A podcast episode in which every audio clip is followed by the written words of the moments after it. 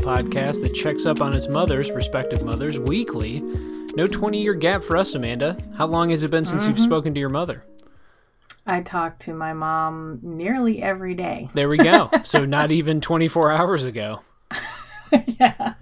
I saw her about 30 minutes ago. Fantastic. yeah, that's so it's going to be hard for her to maintain a reclusive Vermont-based lifestyle or New Hampshire, yeah. whatever Yeah. wherever it was. that that quadrant of the country always kind of fades away for me. It all blurs together. small small states to be fair. They're pretty small. Yeah, they are. And I think I've spoken to my mother this week on the phone. I'd say a couple days ago, I believe. Nice. Yeah, and I th- we we did email today as well. So a bit of correspondence going on. Early in the pandemic, I did have to establish that uh, my life is not worth a daily check-in. I mean, you know, it's fair enough if you live near somebody, you want to eat a meal with them, check in. I love that, but yeah, I don't know. I've gotten used to the rhythms of checking in not every week or something like that. I think we speak on the phone at least once a week is what I would say. Good pace for me. Well, well, that's not bad at all. I think it's a great pace for me. I, you know, I can get up to something interesting and new in a week's time, but not every day. you know, Yeah. eating the same breakfast, etc. If you're unsure why we're talking about the uh, frequency of contact with our mothers, it is because today we'll be discussing the food memoir "Blood, Bones, and Butter" by Gabrielle Hamilton, which includes a long gap in her history and relationship with her mother. This is the part two of our book club episodes on this book. So, part two means it's our final episode on it. We will be doing an analytical deep dive on the whole book at this point. If you're in the wrong place, that's okay. Just go find a different podcast in the feed. We've got book recommendations up there, and we've got part one of the book club up there. We are, as I mentioned in the intro, the Lightly Literary Podcast, a book club podcast. You can find us on Instagram and Facebook at the Lightly Literary Podcast, all one word. As always, rate and review us on iTunes or wherever you're hearing this, and tell your friends and family to join us for some book reading. Today, again, we'll be covering the whole book, so the whole thing is up for spoilers, the entire food memoir. Any thoughts, Amanda, before we dive into the specifics? Uh, no. Okay, excellent. Well, with all of the formal matters attended to and our mothers pleased, we hope. Love you, Mom. Hopefully you're happy. Listening to the pod, I think. My mom listens to these. Has your mom jumped in yet or no? Uh, no, she has Yeah. not. I'm not Her- surprised by that, though. Yeah, her literary life is pretty different than, and I don't even know. I should ask my mom. I I haven't pressed her on it, and nor would I really. But I wonder if my mom's read any of the books we've done. I don't know if she has. Don't know if they would fit her literary interest. I think this book might, but anyway, she listens in though. Gives it a chance. Anyway. Let's talk about cocktail party quotes. This book is a work of nonfiction, and for nonfiction books, we like to do some cocktail party quotes. We're going to start with this segment this week because we have to update them. Last week we did some quotes, this week we'll do some as well. These are basically just parts of the book we found intriguing and worth further discussion. Things, for example, you might bring up at a cocktail party, an interesting reflection, an interesting anecdote, something like that that warrants discussion. Amanda, why don't you start us off with a quote for this uh, second half of the book? Sure. So this uh, relates to the 20 year gap that we were just talking about um, from page 156. Yeah. She writes, There are only five years between us, but five years is enough time for the geography and topography of a family to change dramatically, for ravines to form, trees to upend, streams to run dry. By the time she is calling me at the restaurant in the hectic minutes before dinner service, excitedly hissing in my ear about this famous French chef on his way over the very next day for lunch, she's the only member of my family that I still know the entire detailed landscape of. And here she's talking about her older sister. Sister. Got it. Okay. Yeah. Yeah. So she's so Gabrielle Hamilton is the youngest of five children. And I find it fascinating and just completely like out of my sphere of understanding that she only keeps in touch with one sibling, Right. only one member of her seven member family. So I'm just mm-hmm. like but I think it's interesting the way that she explains it as in like there's just so much that can happen in the years when you're not when you're busy setting up your own lives. I get it. Right? You're busy setting up your own lives. That's a lot of people to have to keep in touch with on a regular basis. Um Yeah. especially with any hard feelings having, you know, feeling abandoned in her youth as she did. So I thought that she explained it very beautifully as far as um, the metaphor to like the changing of like just nature, right? It's the nature of things to change. So Yeah, she she very frequently stumbles upon that's kind of a crude she finds the right metaphor i think for a lot of Yeah. the descriptions especially with her relationships and she describes food i would say often in a very precise way but mm-hmm. yeah it made for an odd jump didn't it? I enjoyed the miniature story the passage where she goes with her kids to visit or was she pregnant then she was just um, married she had just had the baby. that's what it was. Okay, fresh, fresh baby, newborn, and yeah, when they took the trip up there to see where she lived and visit her and everything, check in. I enjoyed all that. I thought that was one of the. It was a strong moment, but the fact that it's not really explained, she does kind of hand wave a bit, which you know, it's her story, her relationship to food, her memories, and the order she wants to present them. But it is especially considering the opening part of the book, the blood section, which is basically about her family, really, and then to j- jump like that without a ton of backstory, yeah, it's jarring for sure. You have to accept that that's she's just kind of moving from scene to scene. I don't think, I don't know if in the end I look back at this thinking it's a really cohesive one kind of tale, but instead just a bunch of compelling scenes or something. Yeah, that's I think a perfect explanation of this. And I was just thinking too about like how in this, uh, with her going to see her mom after 20 years, she had just had a baby, but also her brother Todd, who had bailed her out Yes, um, yes. before. Lawyer, Um, well, banking guy who knew a lawyer. Right, yeah, the Wall Street brother. He died, right? And so that came out of like nowhere. And she doesn't even tell us like more about it until like two chapters later when she's like, "Oh yeah, he died by by stroke." And I'm like, "Okay, why is this information here and not like back there?" And it's just yeah, it's very Yeah. just un- the organization just throws me a mm-hmm. lot. Mm-hmm. You definitely have to be up for that too and ready for those Yeah. changes. I pulled a cocktail party quote from the scene with her mother too. I thought it was one of the more kind of kind. It was kind of gentle. It's teasing, but also I found it kind of gentle too from 191. She realizes at last the afternoon has passed and it has gotten dark. Michelle opens an Aglianico. The the things she drinks and eats in this book, I'm like, man, I am my palate is. I think I think I cook pretty well for myself or whatever, but good grief, yeah, like the wine references, yeah, not a chance. Anyway, it's a wine, a real beauty, but my mom declines. She's accustomed to a little cocktail, she says, that she really prefers to anything else anymore. I watch as she pours some blackberry schnapps, white jug wine, and a tablespoon of brandy into a jelly jar over ice cubes. I am stunned. My mother is drinking some sort of shitty wine cooler. Torpedo juice.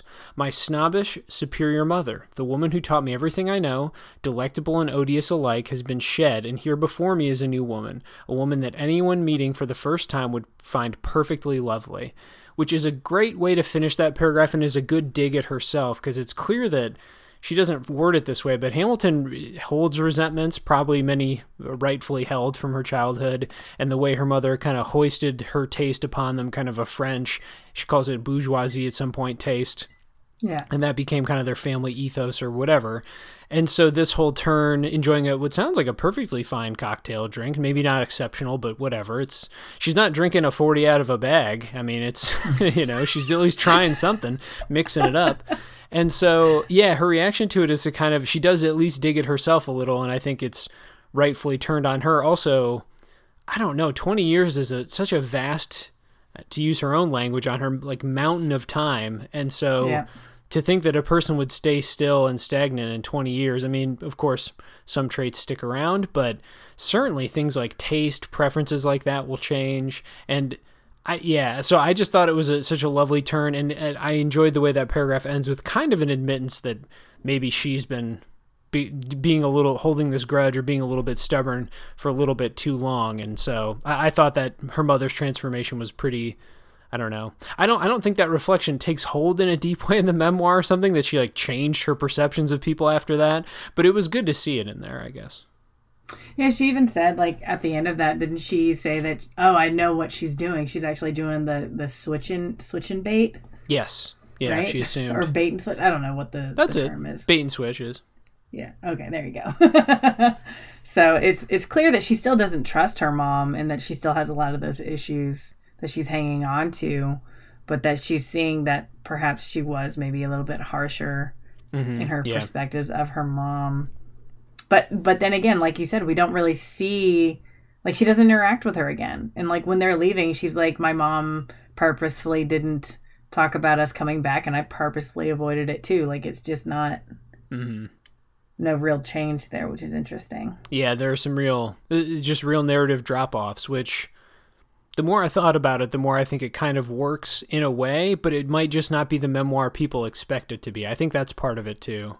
Yeah. It, it's I, I think in my mind, I guess looking back on the entire structure now, it's it's more committed to the food than the relationships. I think I think that's the the kind Yep. of takeaway in a sense, which feels fitting enough, but does make for some kind of jolty reading at times. Um, Other quote for you? What are you thinking? Oh yeah. Um. So it's funny because I I took the same scene actually that you were just describing. Yeah, yeah. Um. And um, I took something different away from that, and it's um, from page 188. But seeing her now and how uncannily similar we are, I fear that it won't be long before I too am so obsessed with thrift that I have manifested my own poverty and am holding my socks up with rubber bands. How far down the path am I already if I make Prune's dishwashers nest the bowls properly after they are washed? How can it be after all this concentrated effort and separation? How can it be that I still resemble so very closely my own detestable mother? Um, so I found that really interesting that she she sees the similarities between like some of the obsessions to detail that her mother had um, in the same way, and then she and the things that she like so remembered about her mom and kind of like looked down on her mom about and like really disagreed with her mom about were actually things that she had like were the things that she was already starting to do and stuff. And she goes on to say that it's not that detestable. I mean, it's a, it's a good thing to have all these things. But even with that in her mind, knowing that it's not actually that bad and that she is pretty similar to her mom, she still doesn't quite make the effort to reconnect with her mom really which i yeah, really it's unclear whether she ends up reaching out again or anything like that later in her life. But Yeah. this the scene kind of holds as just a. I think it unsettles her enough, or at least it unsettled my impression of her enough to make me think she's at least self aware about maybe some of these habits she's held or some of these ideas she's held. It's unquestionable though, and the book kind of format makes this clear that her mother influenced her taste in food and her approach to food. How she oh, views yeah. it as kind of a simplistic pleasure, not to be done with too many frills or too many adornments and you want to be kind of holistic in your mindset about it. And so even even in the sense the hospitality that she kind of I know that the trip in Europe we talked about in part 1 is a big influence in that, but also you know the way that the party was such a monumental event and she opens with that and everything. So yeah, it's not like she can outrun the influence, that's for sure. Yeah, especially when we see um, Alda, uh, Michelle's Mhm. mom, and like how much she absolutely like worships Alda um, versus Yes. her relationship with her actual mother. I, I found that interesting because um, Alda's relationship to food is pretty similar actually to um, Gabrielle Hamilton's mom's relationship to food. So they're very similar in a lot of ways as well. And it's just interesting to see how she she clings to Alda but very much like pulls away from her own mother. Yeah, it's almost as if Hamilton needs a person of silence to. I don't know if it's like so she can project things onto them or so she can relate without having kind of spats or encounters with them.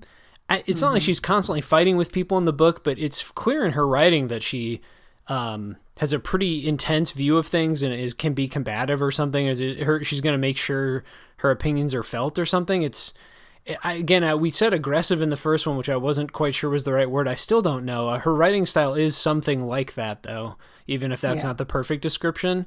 So it's just with all that's, you know, the fact that they can barely speak to each other, though she does conclude the book on kind of a touching scene. Um, yeah, I agree. And so, and then there's the, was it the essay afterward, the bonus where she goes back alone after the divorce? Is that that part? Or was that in the book? that was uh, separate from the book, but it's at the Okay. very, very end. bonus. Okay, I think that's an essential addendum onto the book then, because I Mm-hmm. yeah to end it on that it, it was a much more hopeful thing than a lot of the tone of the book took. So I just thought that was Mm-hmm. an interesting. If we want to call that the true ending or something, then it's an interesting way to wrap it up. I think totally.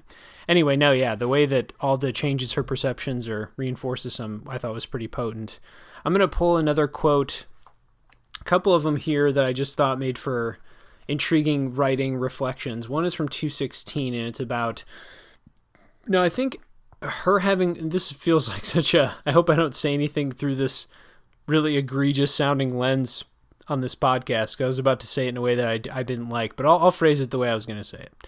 I think when she has kids, it really unlocks something in her comparisons and language. Not that is, of course, not to say that you know she had to be a mother to become who she was, or what. I I'm not trying to put some weird misogynist slant, but when she writes about motherhood and the way she connects it to food, I thought was some of the best stuff. It also yeah. it doesn't take away her edge, I don't think either. It it has a lot of the same tone, but for some reason, I guess with just the simple truth of how hard raising kids is, it, it maybe just works a bit better. Maybe it helps kind of soften it just a touch or something. I don't know. I just thought it was some of the best stuff. And so I pulled this quote about when she's kind of um, taking care of her really young child there's a paragraph that says, And then when the suckling critter arrives, you will just fold that into your day like you have all the other leaking, sticky, oozy fluids you've been handling for the past decade. Every time you have to change the diaper of a non compliant kid, you'll be reminded of every chicken you've ever trussed and every eel you've ever had to wrangle. Petulant adolescents who just want to borrow money, raid the refrigerator, and talk on the phone with their friends about what a bitch you are, that will be a piece of cake once you've managed a front of house staff, declined the bartender her vacation request, and uneasily loaned the new line cook her first and last month's rent deposit on her new West Village apartment, knowing full well you'll never see that money again. And that's she's reflecting obviously on her time as a restaurateur and then being a mom. And I, you know, she's got the word choice going as always. She's she's hitting these perfect little moments of punchiness and everything, but it also mm-hmm it was maybe one of the more cogent moments I thought where she finally gave us a comparison in a literal way of like, here's how, here's my mentality. This is how I approach my life as a chef and now even as a person. This is why I think it's been valuable. I thought it was just one of the more clear moments. And I think with the kids, some of those, that clarity came through in the second half of this book and I think you know for the better. Not that it becomes sentimental, but it, it does. I think gain a clarity maybe when in that mm-hmm. second half when she's raising the kids and they're doing the Italy trips. That that wasn't from that, by the way. That was at the conference with the women yeah. uh, chefs. But yeah, I, it's still a similar moment though. Yeah, um, I I also really enjoy her her descriptions of motherhood uh, and like how hectic it is, and I'm just like, yep yeah.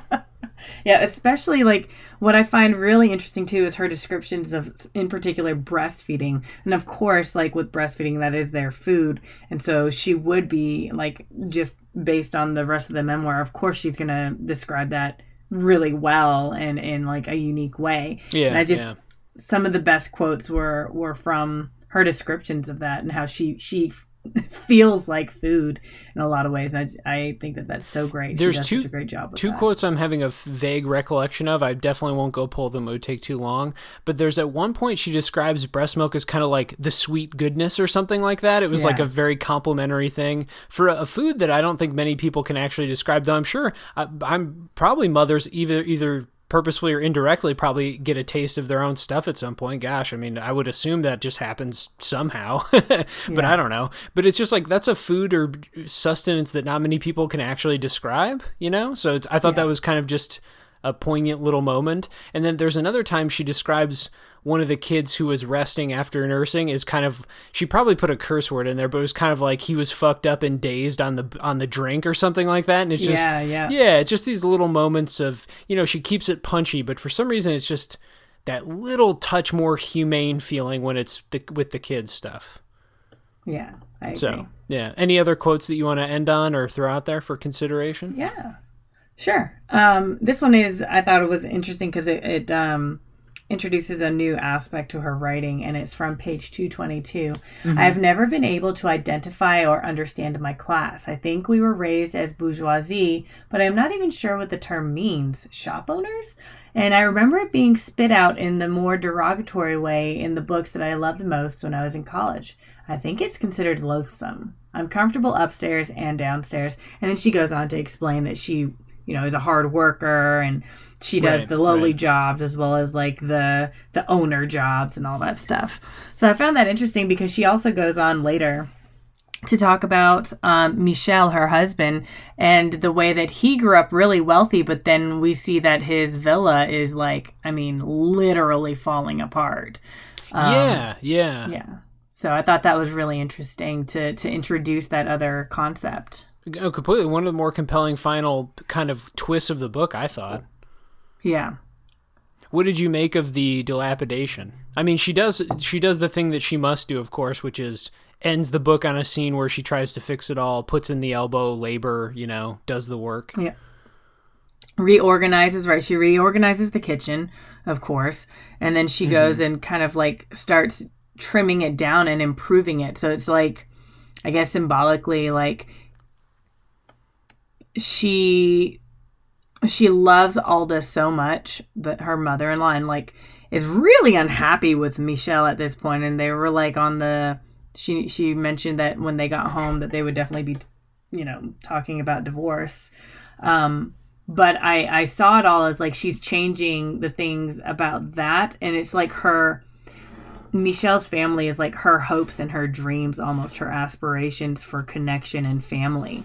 And so by improving that and changing that, she's changing perhaps her her ideals and her dreams. And I found that to be more hopeful and more of like she herself might be changing her expectations of others, which will help to improve her um, relationships it's, with others. Now, she does drop allusions in the text to that they did marriage therapy, counseling, something like that. Yeah.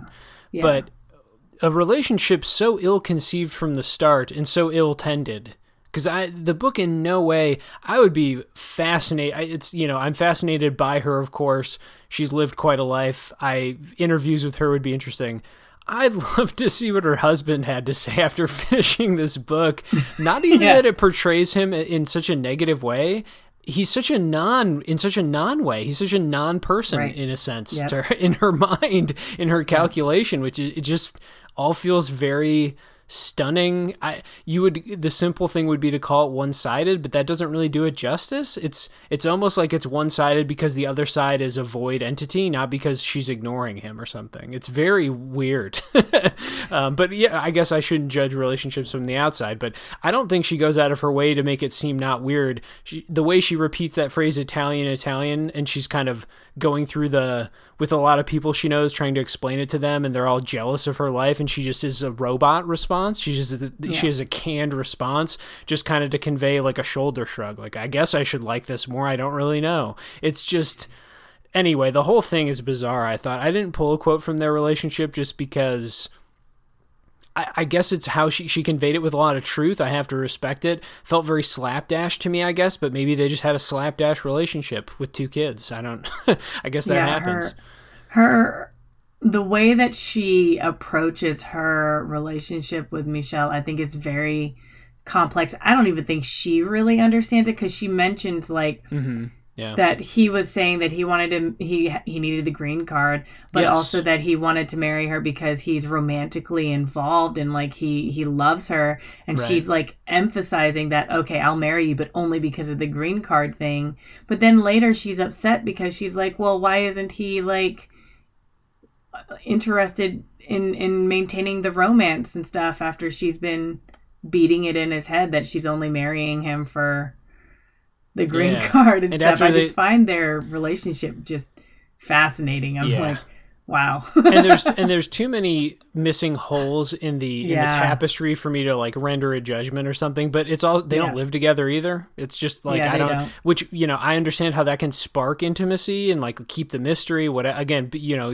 people in your relationships, you figure it out. I don't. I'm not. I don't. I'm not have answers. I'm not a therapist. I don't have answers. But like there's just enough in here for me to wonder at so many things that I'll I guess we'll just never know. But yeah, his you know, the, their final splintering over the iPhone comment when in her head she was imagining doing the the, the feast and like there there's just such a mismatch of expectations in this thing that I, I don't yeah. know how their therapy went. She mentions it explicitly, the counseling, so I don't know. Who, who's to say? But it does make for a very odd ending. I I did like look up to this is not in the in the memoir, but I looked up very quickly her um, Wikipedia page, and she is remarried now um, to a woman. So she's um, Yeah. they definitely did not make it. right, right, right, right, right. That's yeah, that- Unsurprising. no, I yeah, very unsurprising indeed. And I don't think she is ungenerous to him. She shows him doing some active parenting. Maybe even there's a line there about him being a great parent. But yeah, so yeah, she does say that, and she says that like when she's in the red zone, like with the her food zone. blood sugar drops and stuff, he's yeah. like really accommodating, and he's actually quite attentive in some ways. But she also has the line where she's like, he knows exactly how to abandon me, which is to like just emotionally and stuff like that. He he can abandon her so quickly in a lot of ways. So Yeah, I pulled one final quote to that I want to get to before the essays, which is just her kind of general philosophy on maybe even her own whole life experience about being badass. And mm-hmm. so she this is a couple quotes. I'm going to splice this together. This is from two pages. She says, keeping your shit together in front of your crew no matter what is badass. Maybe even driving out to IKEA to pick up 30 white china plates and get back by dinner service the day before you're going to give birth is badass. But badass is the last thing I'm interested in being. It's a juvenile aspiration.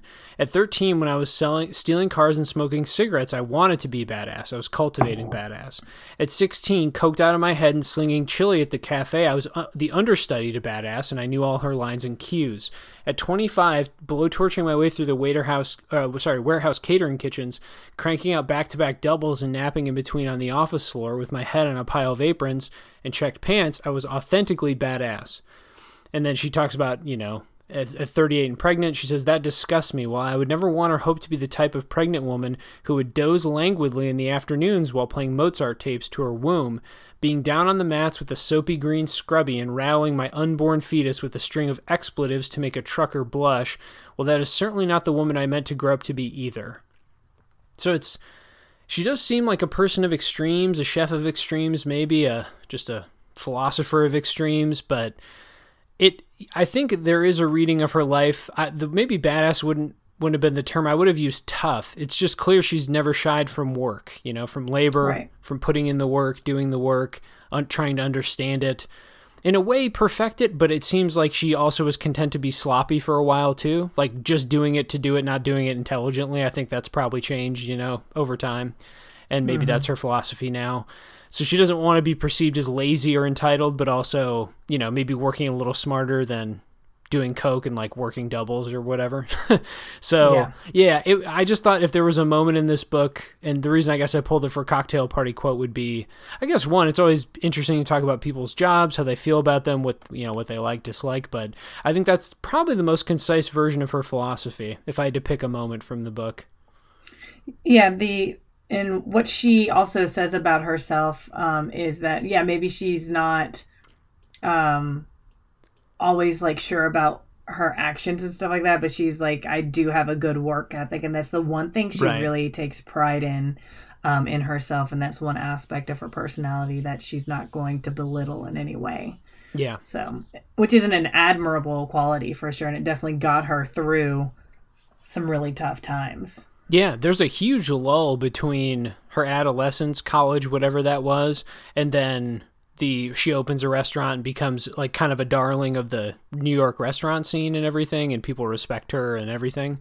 There's that she I think she did the catering thing for like 15 years. It's not it wasn't just a short spell of eh I did that for a couple years it didn't turn out or I was in, you know, it was that was a huge chunk of her life too. The book Yeah. does go through it quickly to be fair, but yeah, it's that was not just a short spell. That was like she Yeah. dedicated a good chunk of her life to doing that. So, anyway, let's talk about essays. We like to do on the book club part two anyway. We like to do imaginary essays where each of us has prepared a prompt to give the other person. It's a way that we basically like to analyze and think about the book. It gives us a lens through which to understand it, talk about it, discuss some of the deeper issues at play. Of course, we have not prepared actual essays, so if you're hearing this for the first time, don't be shocked. We're just going to talk through an outline, give hypothetical answers, kind of, yeah, it's more like an outline format than an actual prepared thing. But we have done some things in advance. You typed up a lot of quotes for this one. That's kind of I think that's wild. a lot of quotes. You got old old habits die hard, I guess, in the English world. I, was, I just said that as a as a reminder to myself. That's I'm not fine. necessarily going to read all. Uh, that's fine. No, no, no. And you could. I was just thinking. I you probably noticed in the outlines. I've given up typing quotes at all anymore. I just put the page and then I have the book here. I just. Yeah. I was typing the quotes for a while and then I. Yeah, work work smarter, not harder. I guess. Anyway, so I'll throw mine to you as as per usual, Amanda. First, my prompt for you is that I've consumed a lot of food media during the pandemic times, the COVID times. Uh, we're recording this, by the way, in April. This will probably come out in like the summer. We're pretty far ahead Yeah. on these anyway. But you know, it's COVID is on the mind. Whenever you hear this, it's we're still living it uh, very much. But and and even before that, I was doing a lot of food media. The one that came to mind was this Dave Chang show. He's a famous chef who has a podcast that I've listened to many of the episodes of. There's also YouTube shows I watch TV about it. There's all kinds of food media. And the number of times that people advise against going into the restaurant industry is staggering. I would say it's almost universal. There, I've almost never heard a chef in any of these media avenues recommend doing it. Never, I almost literally never ever. they don't recommend going to culinary school. They don't recommend doing the job. They, they will, of course, give advice like if you're determined or, you know, if it's like, well, if there's no other way, then here's, I guess, what you should do. But it's always so reticent. It's always the first thing is like, do not do this. But I guess if you have to, here you go. Um, so I, my take, my thing finishing this book is basically what does this have to say about being a chef then both directly or indirectly? Um, how is Gabrielle Hamilton a case study about what it means to be a chef? So like how could someone reading this wanting to know more about this world what would they take away about chef about a chef? What, what's your takeaway? Um, so uh, I would say my, my one of my big takeaways is um, that a chef is not somebody who works in catering. Um, interesting yeah according to her. bit of elitism um, yeah. um, which is funny because she like bucks against elitism too. But um, anyway, so um, with catering, she said that catering is all about the look of things, of the superficial ability to create foods that will please the eye. For example, she like talks about how the food was like fit for a king, and she was just like kind of internally freaking out that the king decided to give a speech in the middle of like dessert and all the ice cream melted. Um, but it was more of like a factory work in a lot of ways and not the um, actual cooking. So catering is just almost like factory work for her and all about the way that things look. And she also points that out when um, she's having the uh, blood sugar crisis with Michele in the back seat and the two kids in the Yeah. back seat, and Yeah. he's like trying to get her to eat like anything, right?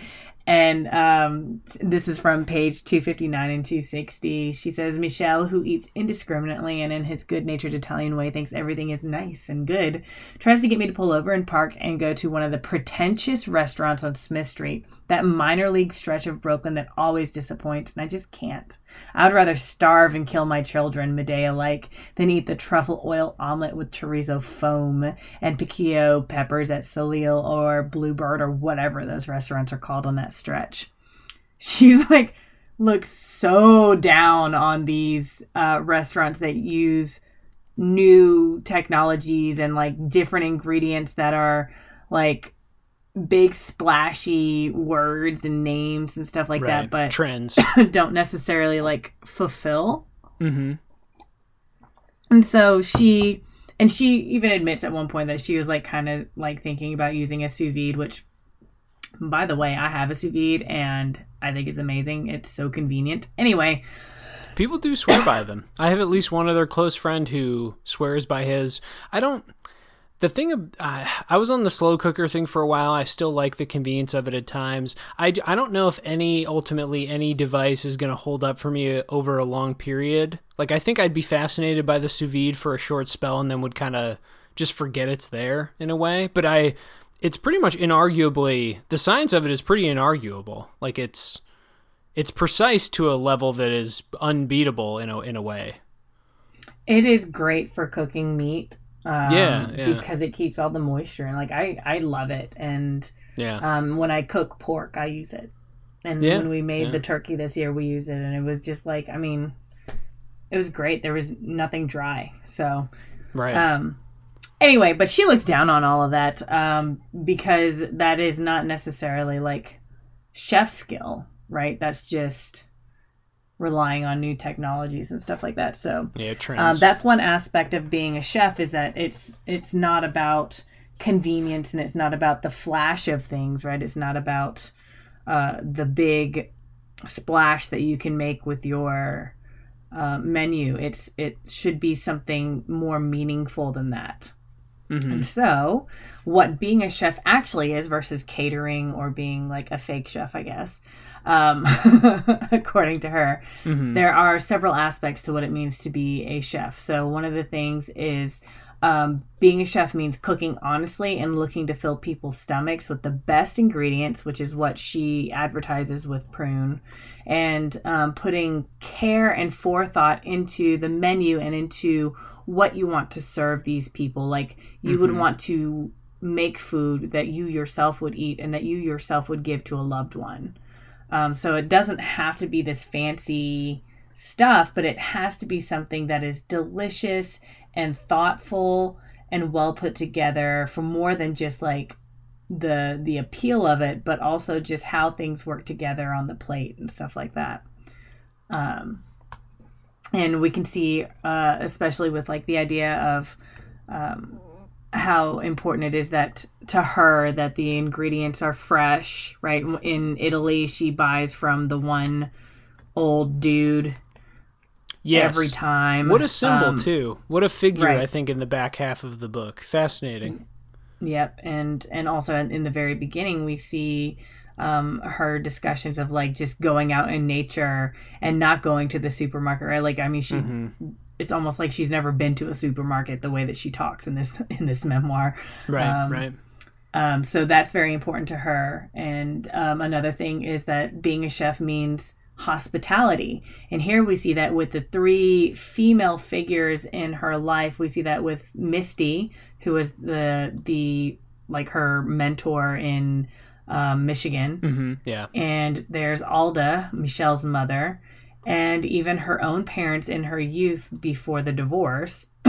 All of it was about making people feel welcome and loved and creating a sense of family. So the hospitality aspect, the the embracing of everybody with love and putting that into the food is I think a big for her a big component of of being a chef.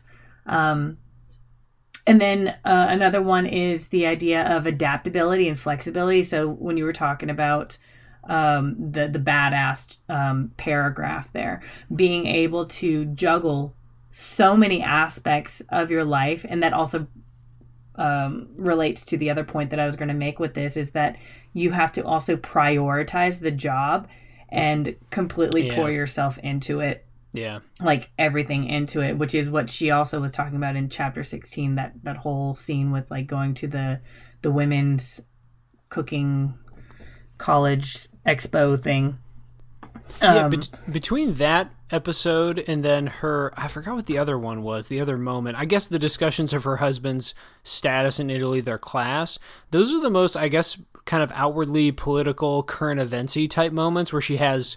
She gives kind of some views on, I don't know, I- issues of the world, right? Like the status Yeah. of mm-hmm. women in the workplace, feminism, and then also her ideas of class and what that means, what it represents, and everything. So those Yeah. did feel like they they pressed upon the most current eventy type issues. I'm not sure how you felt about those, but yeah for sure i was like and i actually found those parts really interesting too like i didn't think that it mm-hmm. detracted from the memoir at all I, right, yeah, I found those really fascinating to read yeah, okay. Did, and that was kind of the the part with the women was. I mean, it showed off her signature style, which was to have an emotion embedded in one paragraph and then flip the switch in the next. That happens, I feel Yeah. like, pretty often, where she's sort of vacillating really quickly between her perspectives, feelings, whatever. But what, what so yeah, and she seemed like she stayed mostly silent in that moment. Do you feel like at the conference she you come away with an idea of how she wants women to be as chefs? Yeah, I I think that I do, and I found it fascinating too that she felt like she could not voice herself even among the women. Right, she's surrounded by women and and her counterparts in the field, and she feels like she's being like silenced in a lot of ways um, by Yeah. the very people that she should feel like she's in arms with. But um, yeah, I, I, I got a good understanding as far as like that chapter. I think that she came to an understanding of like how much harder she has had to work um, Mhm. without even realizing it until that moment, and like how important it is that these women understand that it is going to be difficult like the the platitudes that are offered by the rest of the panelists about like especially when the the one uh, person asks like can i still have a family and they're just like Right. yeah you can do it woo good job yeah we're so strong and women can do any- anything and um, hamilton is sitting there like uh it is so hard they need to be honest about how difficult Mhm. it is and to Right. let them know that if you choose this it's not going to be like an easy road and just to be i think that she she made it very clear to herself and to the reader Yeah, um, the the how quote you difficult her journey is. The quote you pulled from 214 is kind of that if you wanted to share that because that's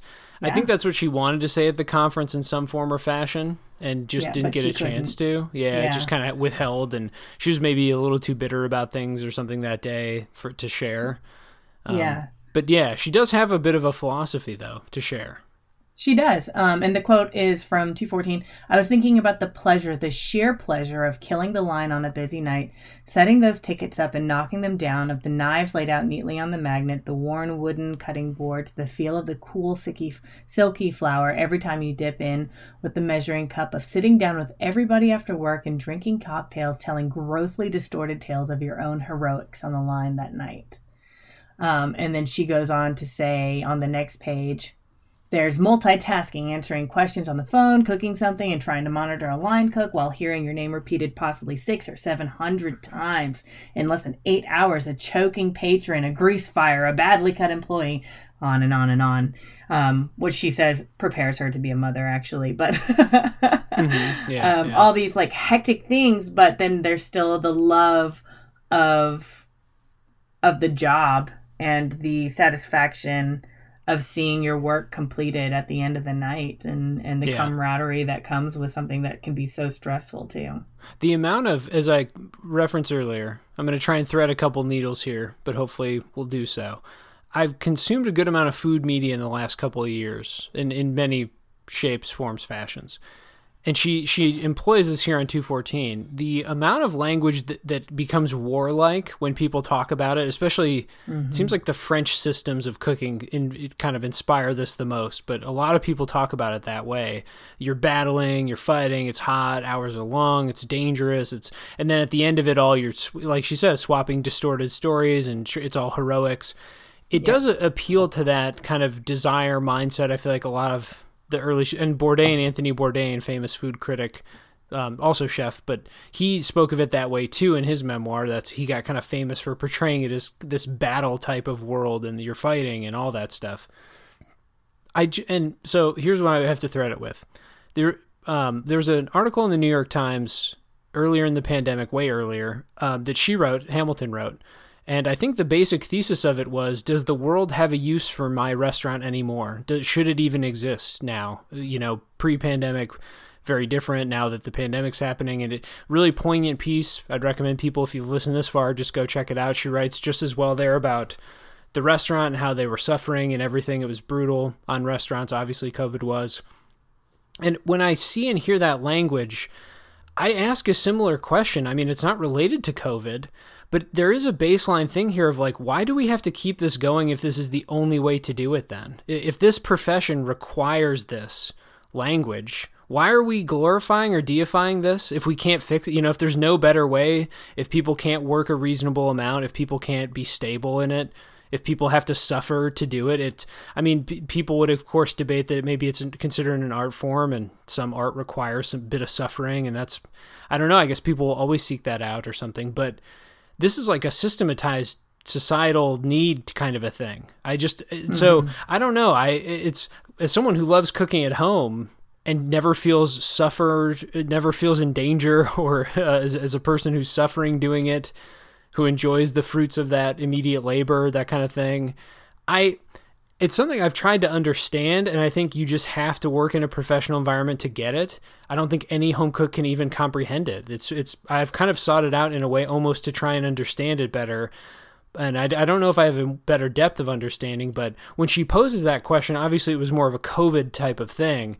But mm-hmm. given this language and how she talks about it in the book, and then also given, you know, what the other media I've consumed, yeah, I don't know. I just do we need like 50% fewer restaurants in the world and 50% more people trying recipes at home they learn on YouTube? Like is it why is that bad? I don't I, and again, I know that seems drastic maybe, but when it, when I just hear the tales and all that stuff, the conditions and yeah, like what's the point ultimately? I, I guess I'll learn how to make braised oxtail at home if I want to. It'll be, you know, 50% less good, but people won't have to write like this to have made it one time. I don't know. I don't mm-hmm. know if that's mm-hmm. too broad a point.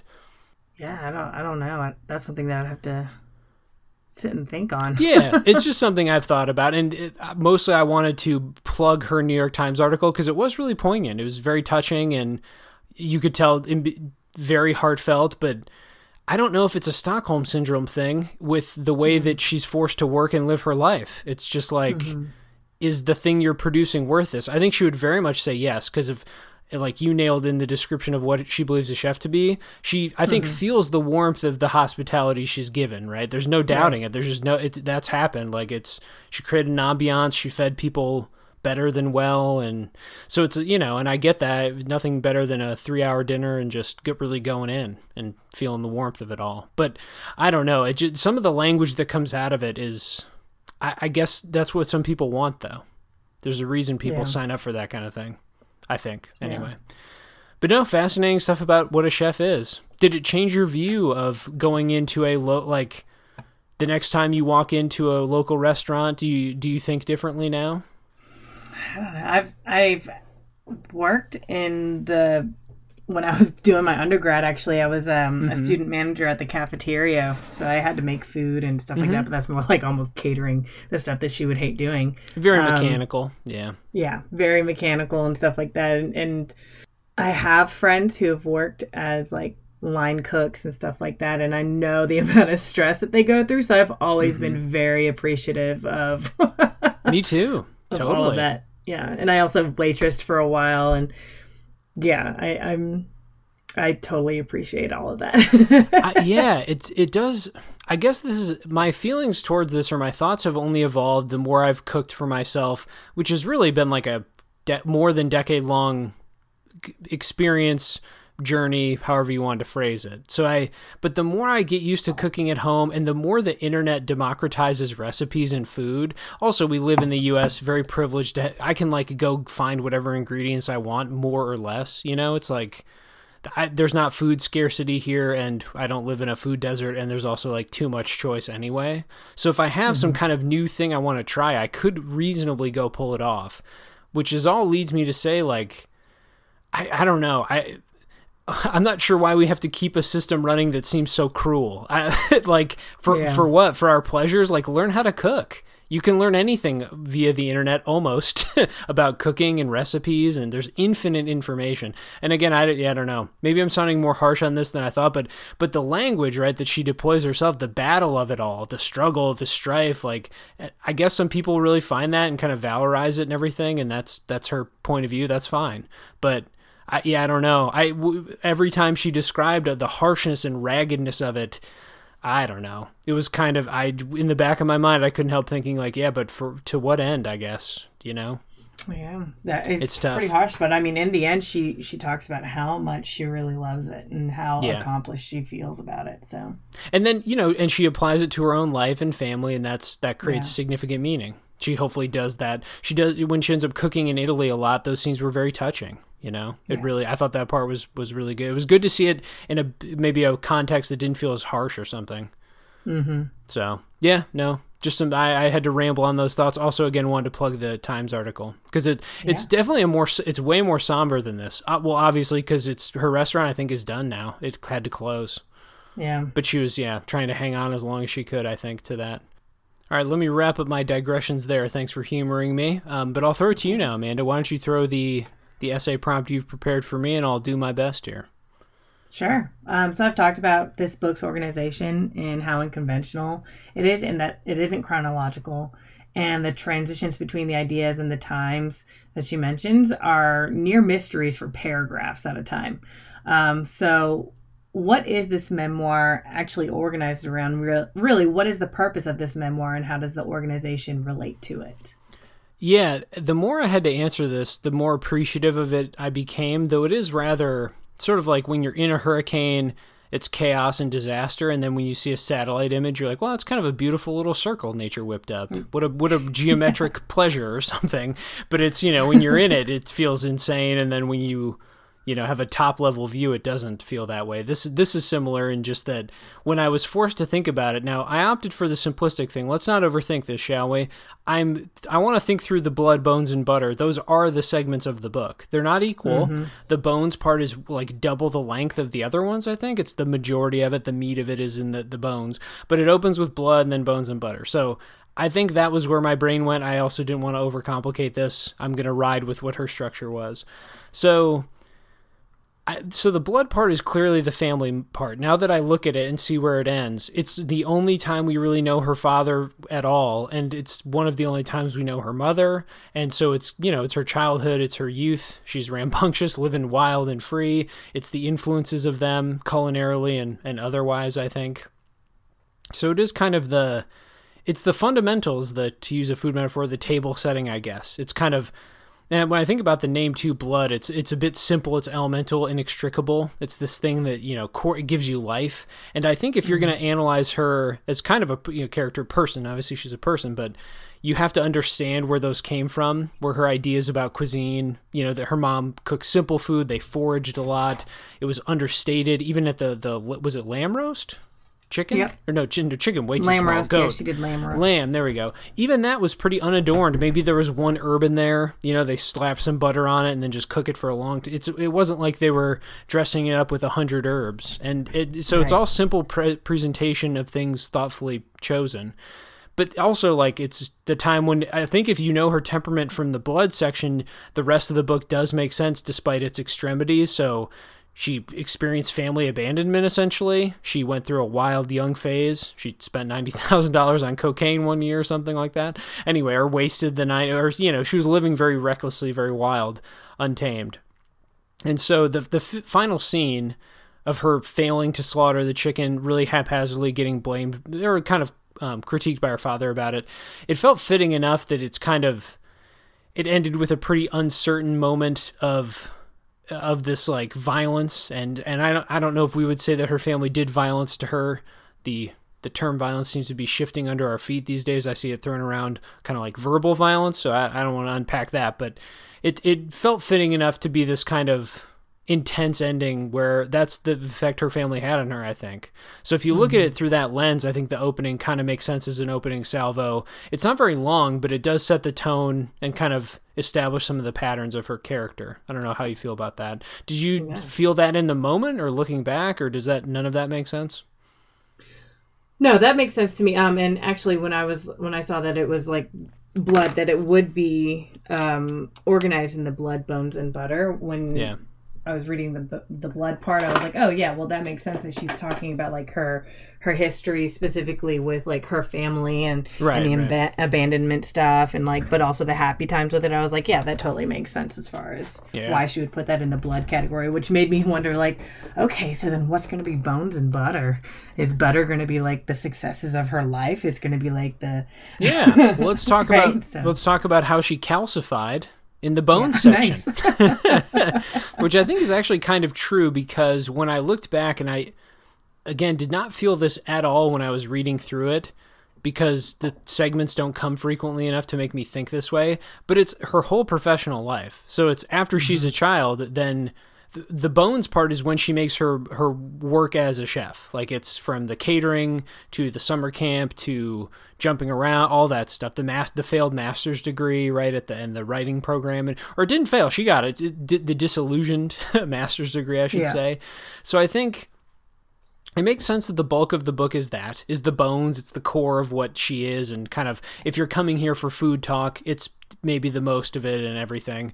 I in my mind she cut off the blood section at the lobster massacre, which I felt like that was to me when the disillusionment she had and kind of her own it's not even that she was elitist in that moment, but she was trying to be nurturing and caring and it kind of failed. And so it's just mm-hmm. another thematic reminder of how she's trying to maybe make these families or these emotional connections and they just don't hold. A bit of yeah. a refle- bitter reflection of her childhood maybe. And so i thought that was maybe where the blood part ended but it definitely didn't. That was just another moment in, in bone.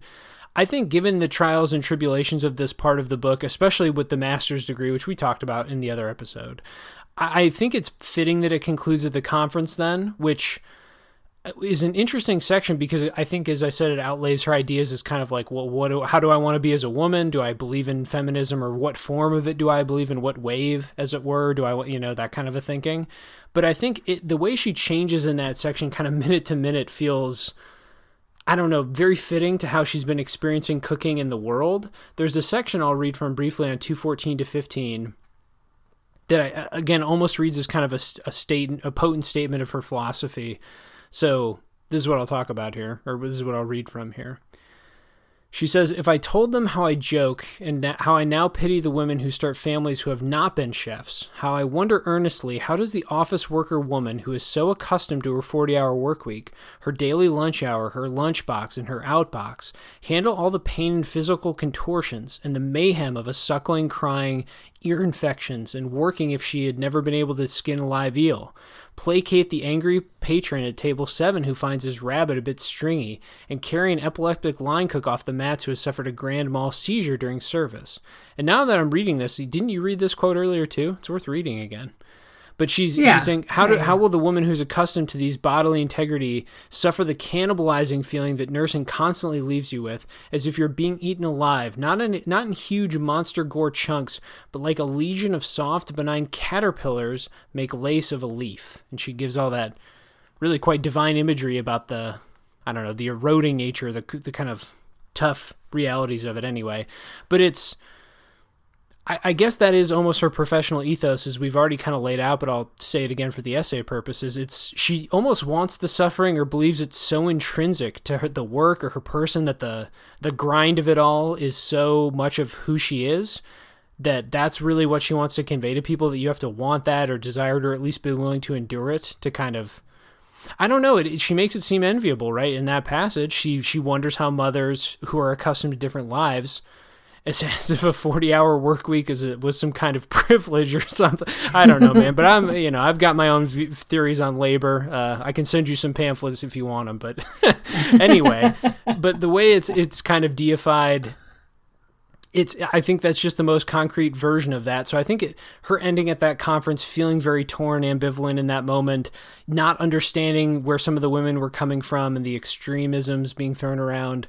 Um, it felt like a good fitting conclusion to that part. The more I thought about, you know, that the bones was her profession, basically. How do, how do you feel about that? I think that's a great reading too, because in in the blood chapter when she was talking about the the lamb roast and like how her dad was in charge of roasting, her mom was back in the kitchen cooking all the other side beans, right. and she said that her dad referred to it as preparing the bones. So bones right. in that sense also is about just cooking and like that's her profession. All of these actually could be related to the lamb roast itself, right? The blood of the yeah. lamb, then you yeah. have the bones of the lamb, and then you have the butter that was spread on the lamb as it was roasting. Yeah, definitely. It was such a great opening scene too. Let's let's yeah. talk about the butter section, then final section. So let's think of this literally for a moment. In a kitchen, especially professional kitchens, as we've learned over the years, butter is just sort of that finishing touch that accompanies almost everything, especially meat. It's like it's all going to get butter basted. it's the final mm-hmm. thing that adds flavor and oomph and unctuousness or whatever. So, in that sense, I think of it as the moment with her stepmother, then. I think that in her life, her stepmother was a final touch, kind of a finishing touch of, of her own philosophies and approaches. It maybe softens her a bit. Again, I also read that as kind of the chil- the way the children come into the narrative read that way to me as well. But it does kind of come across as like she is maybe lightening her approach to things or becoming more slight in some of her approaches. I, I thought it was kind of chaotic because of the her relationship with her husband throughout it is kind of baffling at times. I thought, but yeah. I still think in terms of its potency with that relationship with is it Alda? I think Mother Alda, yeah, Alda. mother. Mm-hmm. Um, the way that that kind of puts just a little bit of a, a spin on something that has read is pretty acidic and harsh at times in her voice. I found that to really work. I kind of loved it. I think that the final scene with where they both answer to the mama, which she she's disgusted by with her husband, but then answers. but the way that that it ends with kind of her becoming a sort Alda, you know, in a way that those mm-hmm. two merging. I think it's since she's aspirational, it felt kind of tragic because she loathes it, it out of her husband. Like she wants to have a better romantic life, but that also this is the kind of cook she was meant to be or the kind of caretaker she was meant to be. I thought it was kind of a nice little beautiful touching scene and definitely again it's a little more delicate than some of the other parts of the narrative for her I think because mm-hmm. you know her descriptions of things even even motherhood can be so kind of harsh. Um, I think that section 2 it also has maybe a, a, good clear statement of philosophy or belief on 250 she's talking about splitting the pods open and not talking because they can barely communicate. She says what i've loved about cooking my entire life especially prep cooking is the way that it keeps your hands occupied but your mind free to sort everything out. I've never once finished an eight hour prep shift without something from my life mundane or profound sorted out a new way to organize the walk in, an opening and closing line for an essay, a way, a way to prepare the zucchini. A likely reason I came to long for my green card marriage to an Italian man 11 years my senior to become something other, deeper than a piece of performance art, and why it never quite became that thing. And she ends with a, you know, it's a long drag out sentence as she loves to do in those moments of reflection, but I think it, it does show that cooking finally has a place of kind of peace and clarity in her mind. I don't think she ever had described cooking in such a clear and sort of helpful way before. it was mm-hmm. so combative, is so battle so battle worn. The the language of it all even was was kind of battle worn. So I think that moment yeah, it it felt very peaceful. She almost feels at peace in the final section despite getting a divorce and parts of her life falling apart. But yeah, the relationship with Alda does feel like the final touches of butter kind of a, it adds richness to her life and maybe she's even content with it in a way. So yeah looking back now i you know what seemed like an alliterative not even a crutch but just a little clever naming title i think does have kind of some potency and it it did help me make a lot of sense of an otherwise kind of swirling book. Um, i don't yeah. know how you feel about the final section.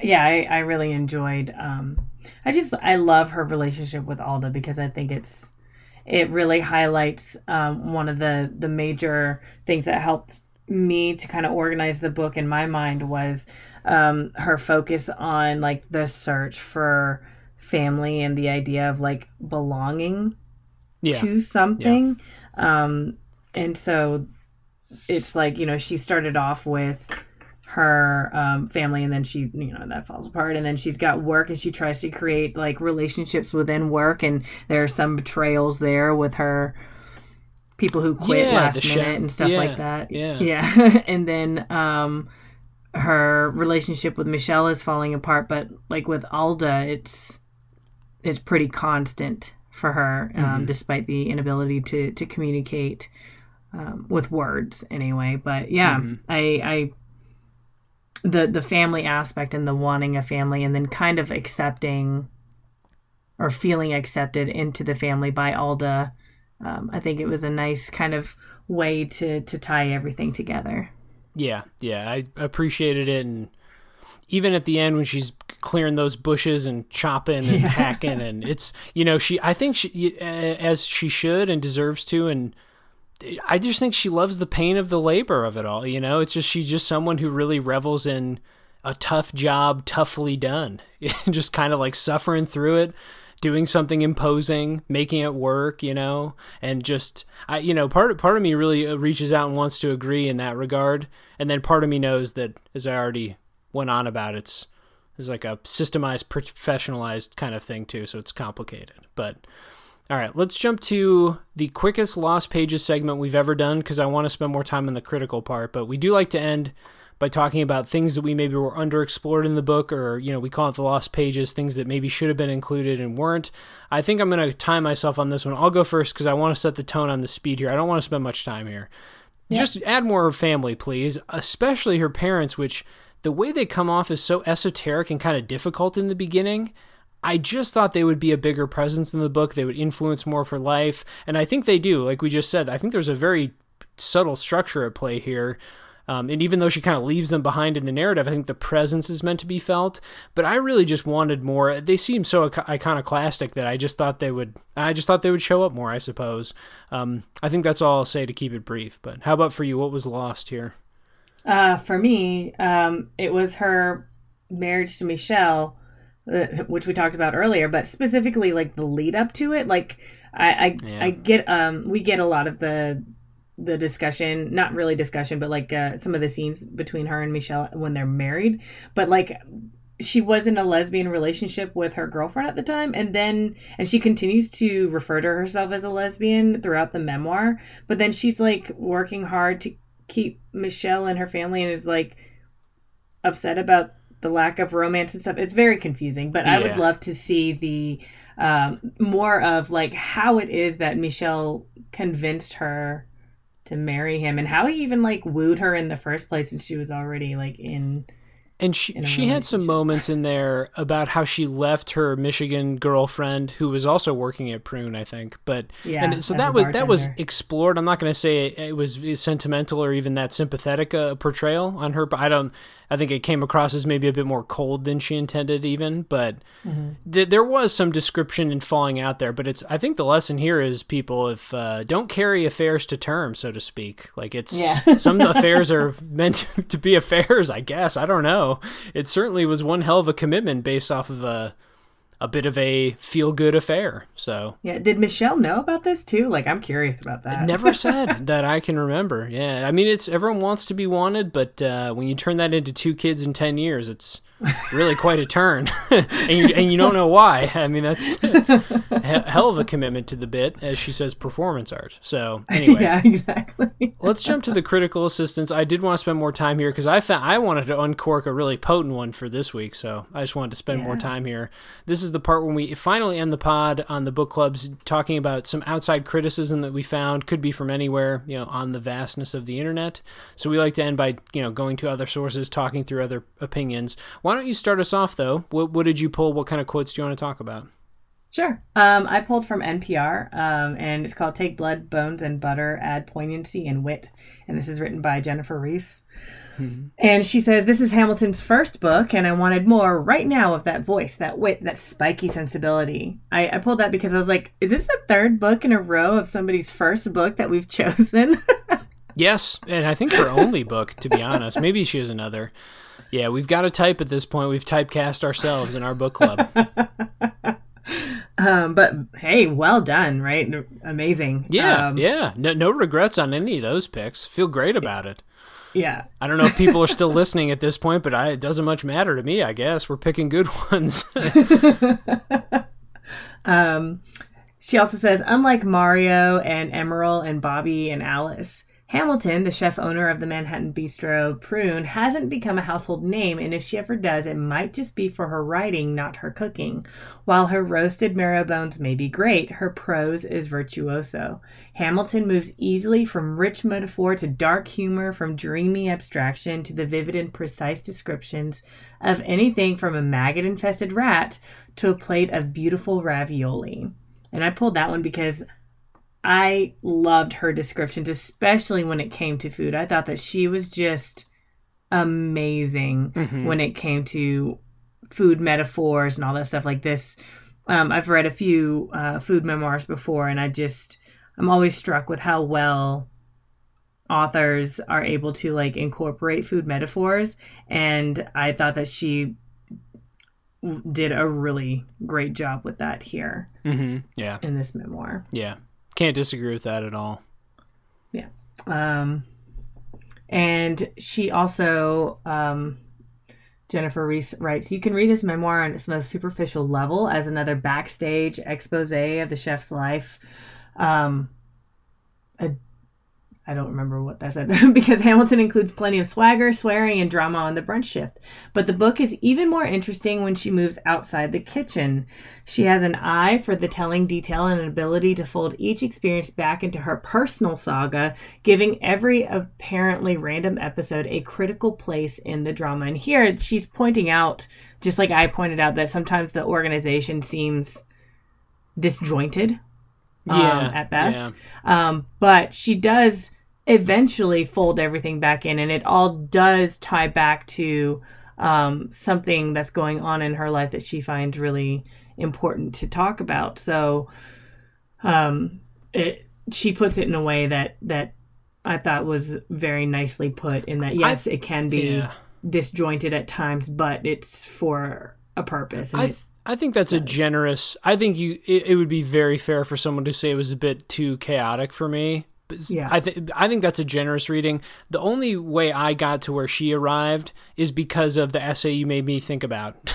like then that's you know talk about an academic's point of view. I find doing that kind of activity very helpful and constructive for my brain. But yeah, f- being forced to think back on them and look back over them, it helped me enormously. And I thought, oh, there is yeah this this had a pretty clear maybe not pretty clear, but it had something going on that did work, I think. But it just Yeah. took me, you know, sometimes with complex things, your brain needs time to catch up. So, yeah. yeah, completely.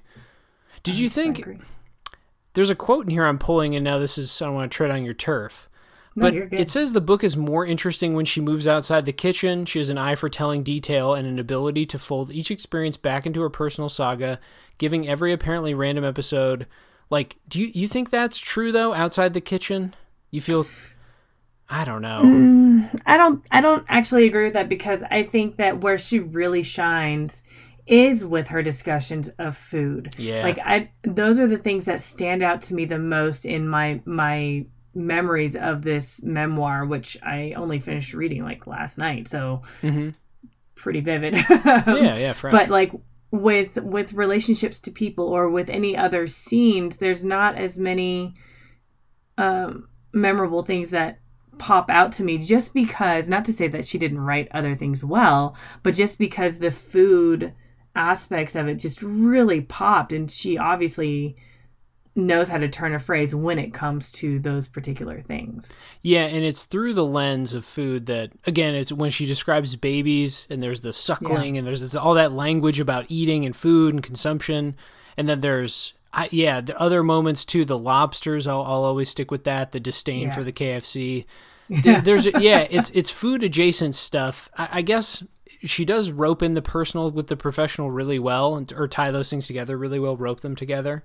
So I, I respect that part of that comparison, but I the food language is the the vivid kind of brilliant part of the book. Yeah, I agree. So yeah. Any other thoughts on the on that one from NPR? Nope. Excellent. Uh, harsh that it ends with what Hamilton really should have been doing all these years was writing. I I don't know.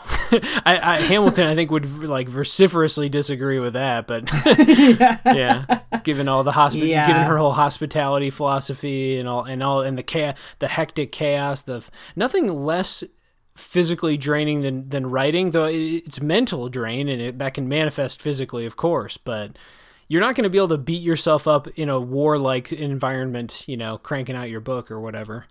Yeah. So, anyway, okay. My critical assistance this this pod comes from a blog. We normally pull from professional sources. We've got a we've got a bit of a slant for the New Yorker here in the past, and other yeah, just professionally published ones. I couldn't resist this though, and I did read through about five to ten brief reviews or kind of reflections. I just thought this one hit on some stuff we had to discuss, so I don't mind including a non-professional source. It's perfectly valid. The name of this blog, it's a website actually. The name of this website is a foodie bib- bibliophile in Wanderlust, which is by Beth S. Didn't didn't get a last name on the blog, and it's foodiebibliophile.com is where it's from. So. And to be fair, this is a review of the audiobook, which might matter. Um, Hamilton herself narrated the audiobook, by the way, as the review makes it clear. A couple of quotes, let's talk about them. I don't, this is from the review.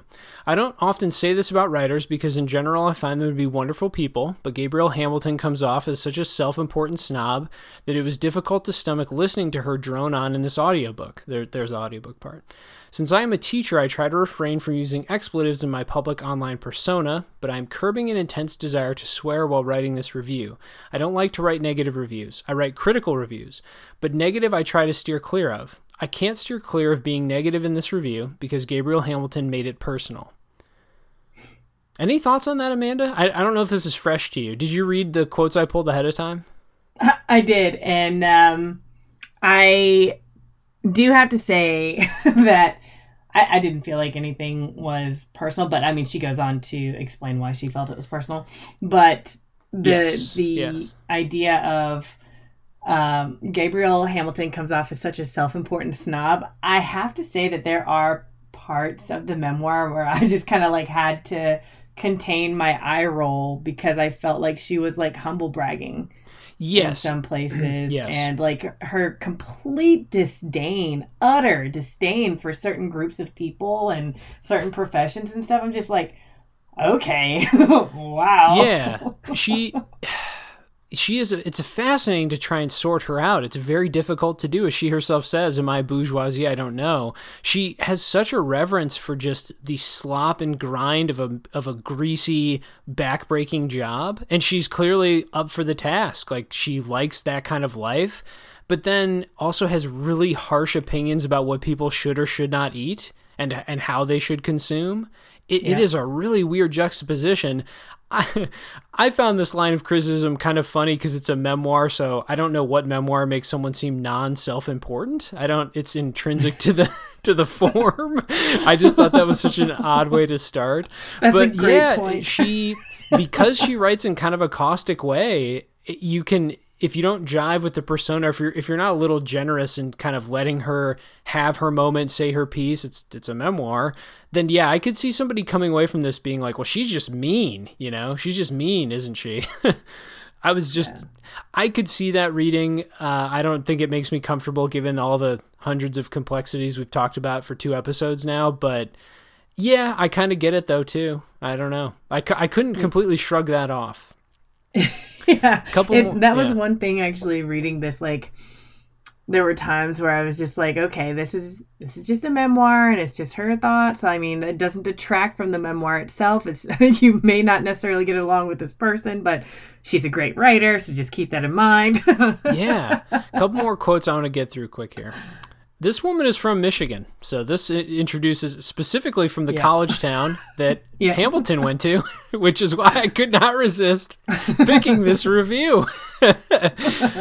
Oh man, there's a long part about it. This is why I chose her basis. This is a quote. Her basis for her assessment of Ann Arborites the fact that she wasn't able to cater events with Russian imperial table service like she did in New York, and also because everyone in the city wears maize and blue.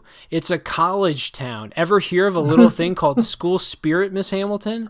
Basically, anything Midwestern she appeared to find reviling and too, quote, down home for her taste.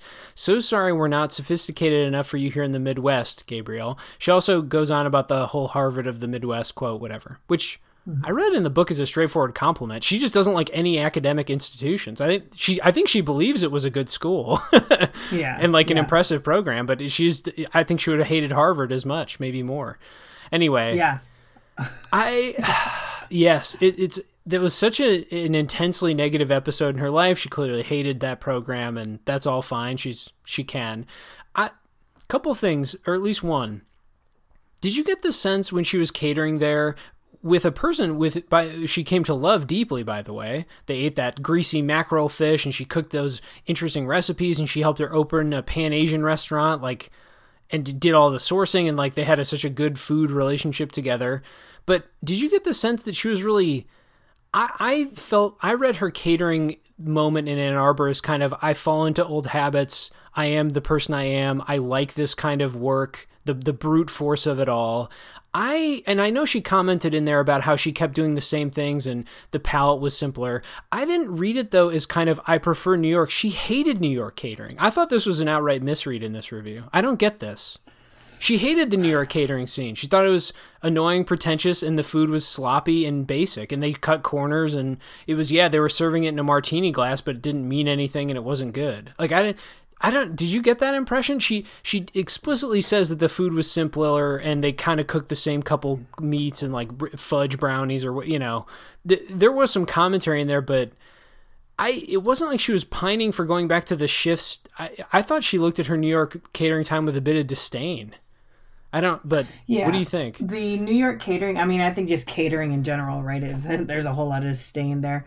Um, but with the New York one, I think that there she definitely did draw some comparisons between New York mm, catering yeah. and Michigan catering, where she, you know, talks about how in Michigan it's like more common you know, fodder rather prep. than the yeah it's, mm-hmm. it's, simpler it's a lot of cheeses yeah and stuff like that um it, but despite that, I think that what she wanted to emphasize with that was that Misty made it better. Yes. In in how she organized it and stuff like that. Right. But the the food was still to her like catering was still not what she wanted to do and right, it was not right. fulfilling yeah. despite you know all that stuff and now there's not even like the glitter and glam of new york and i to kind of I I know the comparisons out. are in there. I guess in my reading, it was just it, all of the catering got its got its attacks. New York, whatever. She she had a pretty clear, harsh disdain of those weddings that over ordered and it cost too much or I don't I just felt like it was all getting attacked. So plucking this out bringing it kind of making it a Midwest versus all kind of a thing. I mean you know she seems to love the chaos of New York and that's where a restaurant was and all that but I don't know. That one felt a little off to me. I was just like okay. I mean she hated your town to be sure or hated the program yeah. in your town. So I I understood you know Homer opinions. Um anyway final quote I'll pull here but insults to Michigan aside, this book was just odd. When writing about food, Hamilton is a master. She manages to help us see her passion and talent when describing those dishes that allow her to reminisce about the past.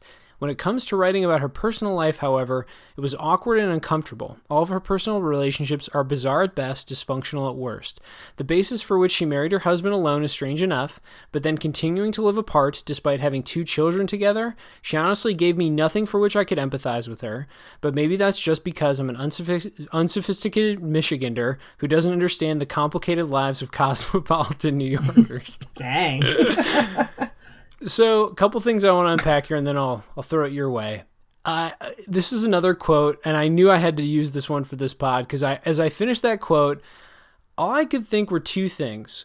The first is, man, I really, you're not wrong per se. Like, I don't, I look at this and I think, I agree with a lot of these assessments. And then my immediate second thought is, but this tone and way of writing is what I find so loathsome in most book clubs, which is kind of, I don't know why we made this whole endeavor or whatever, because it's just none of it's wrong, but it's maybe all too simplistically said, and none of it has any citation or analytical thought, or it just doesn't feel. It just feels very shallow to me.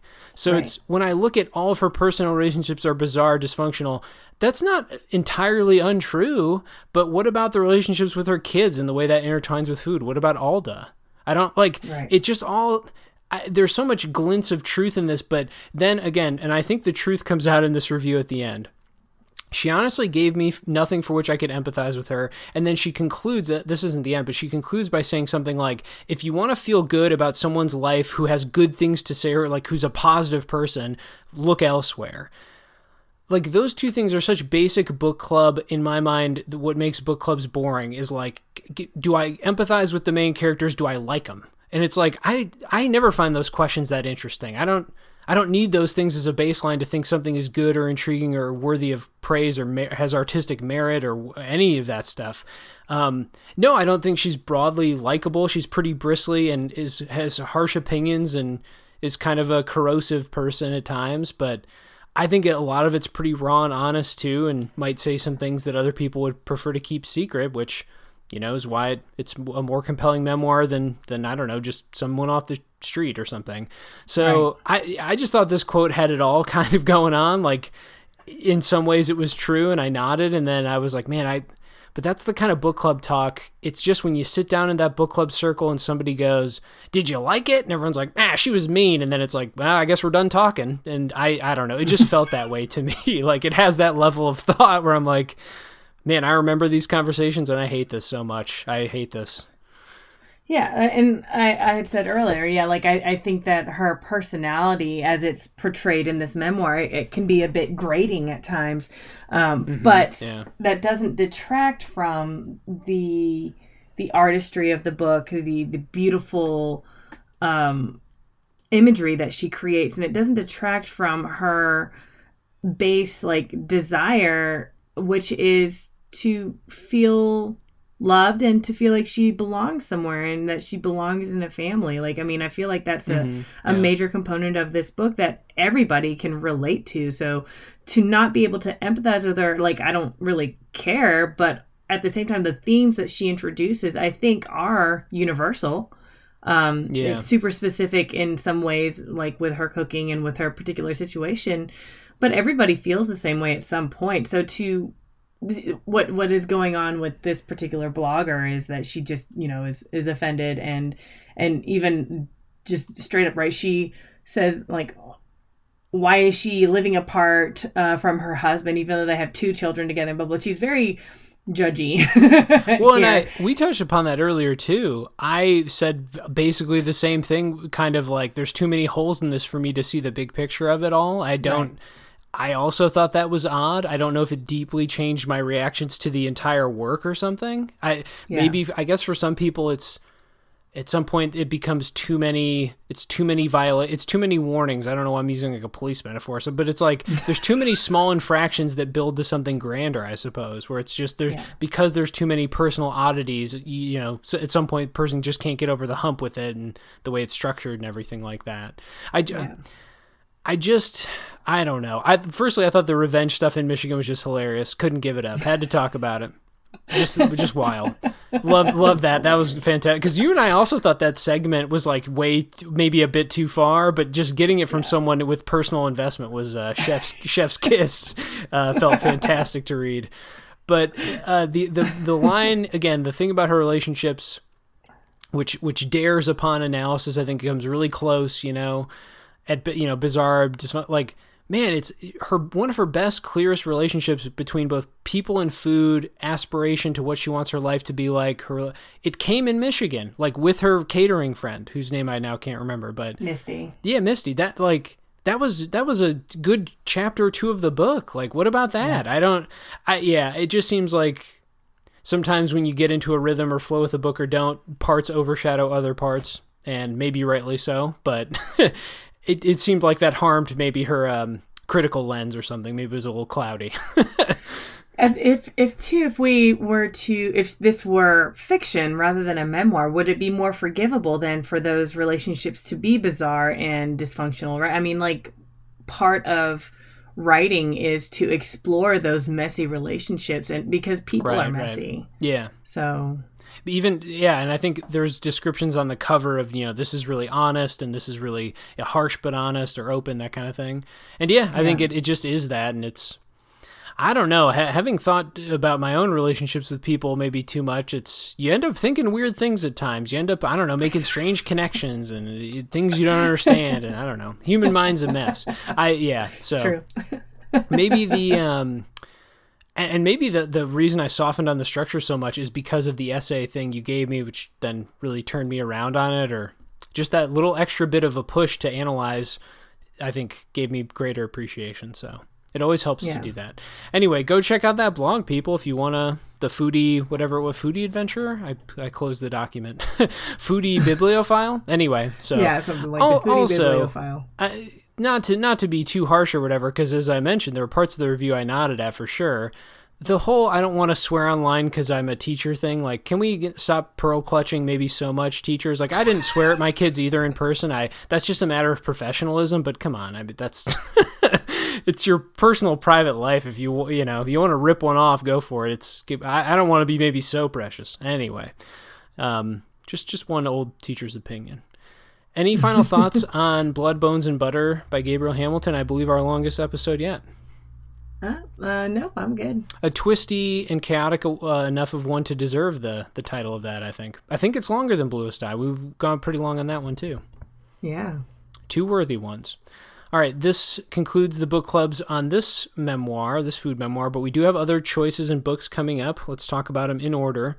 The next book we'll be covering, and a recommendation will come out on Monday, is on Sansei and Sensibility by Karen Tei Yamashita.